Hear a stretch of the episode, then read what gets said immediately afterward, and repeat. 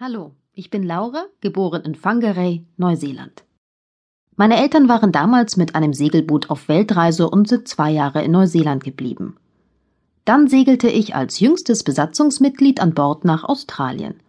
Meine Eltern hatten keine Eile, sie wollten so viel wie möglich von der Welt sehen. Letztendlich dauerte ihre Reise dann auch sieben Jahre. Drei Jahre nach mir wurde mein Schwesterchen Kim geboren. Aber für eine Familie mit zwei kleinen Mädchen wurde es auf einer zwölf Meter langen Segelyacht ein bisschen eng. Wir fuhren zurück in die Niederlande, wo wir in ein richtiges Haus zogen. Papp beschloss, selbst ein größeres Schiff zu bauen.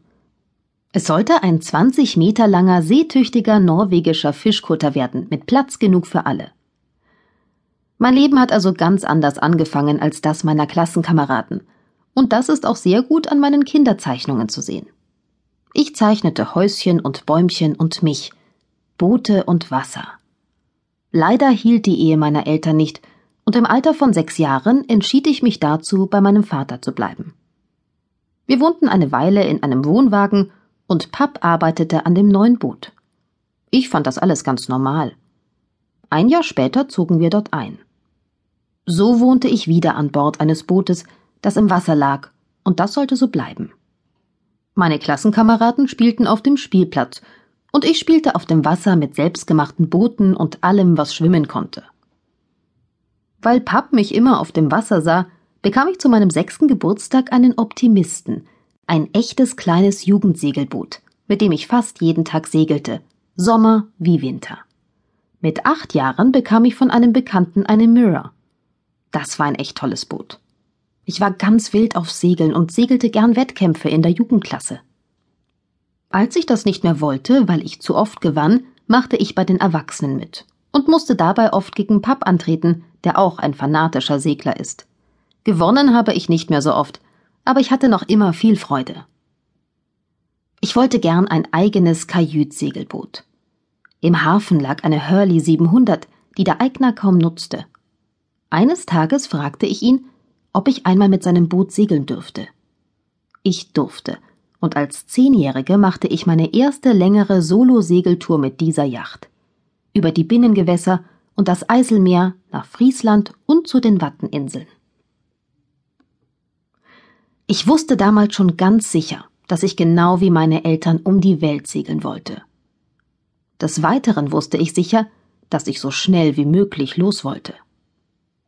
Aber dann musste ich doch zuerst ein seetüchtiges Segelboot haben. Als ich elf Jahre wurde, kaufte ich mein erstes eigenes Segelboot. Pap bezahlte und ich sollte ihm die Hälfte zurückgeben.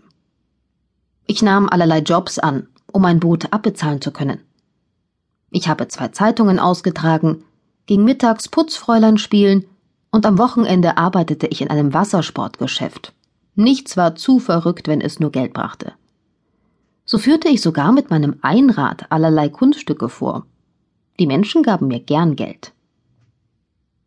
Mit 13 Jahren segelte ich mit meiner eigenen seetüchtigen Hurley 700 alleine nach England. Das Einklarieren war kein Problem, aber als ich schon einige Tage in England lag, bekam ich auf einmal Besuch von der Polizei. Später stellte sich heraus, dass die Eltern einer Freundin von mir zur niederländischen Polizei gegangen waren weil sie es echt nicht gut fanden, dass ich ganz allein nach England gesegelt war. Daraufhin nahm die niederländische Polizei Kontakt mit der englischen Polizei auf, die ihrerseits fragte, ob Papp nicht nach England kommen könnte, um mit mir zusammen zurückzusegeln. Nachdem er angekommen war, gab die Polizei die Verantwortung an Papp ab, und ich durfte mit seiner Zustimmung wieder einfach solo in die Niederlande zurücksegeln. Ich war schon einige Zeit mit den Vorbereitungen meiner Weltreise beschäftigt. Weil ein sieben Meter langes Segelboot allerdings doch etwas klein war, brauchte ich ein größeres. Meine treue Hurley 700 war schnell verkauft, nachdem ein Sponsor mir eine Hurley 800 angeboten hatte. Enthusiastisch arbeiteten Papp und ich daran, das Boot klarzumachen für meine große Reise. Wir hatten alles mit der Weltschule geregelt, so dass ich während meiner Reise einfach weiterlernen könnte. Weil ich jedoch meine normale Schule beenden musste, machten wir einen Termin mit der für die Schulpflicht zuständigen Beamtin. Sie verstand überhaupt nichts und hatte noch nie von der Weltschule gehört. Also sagte sie einfach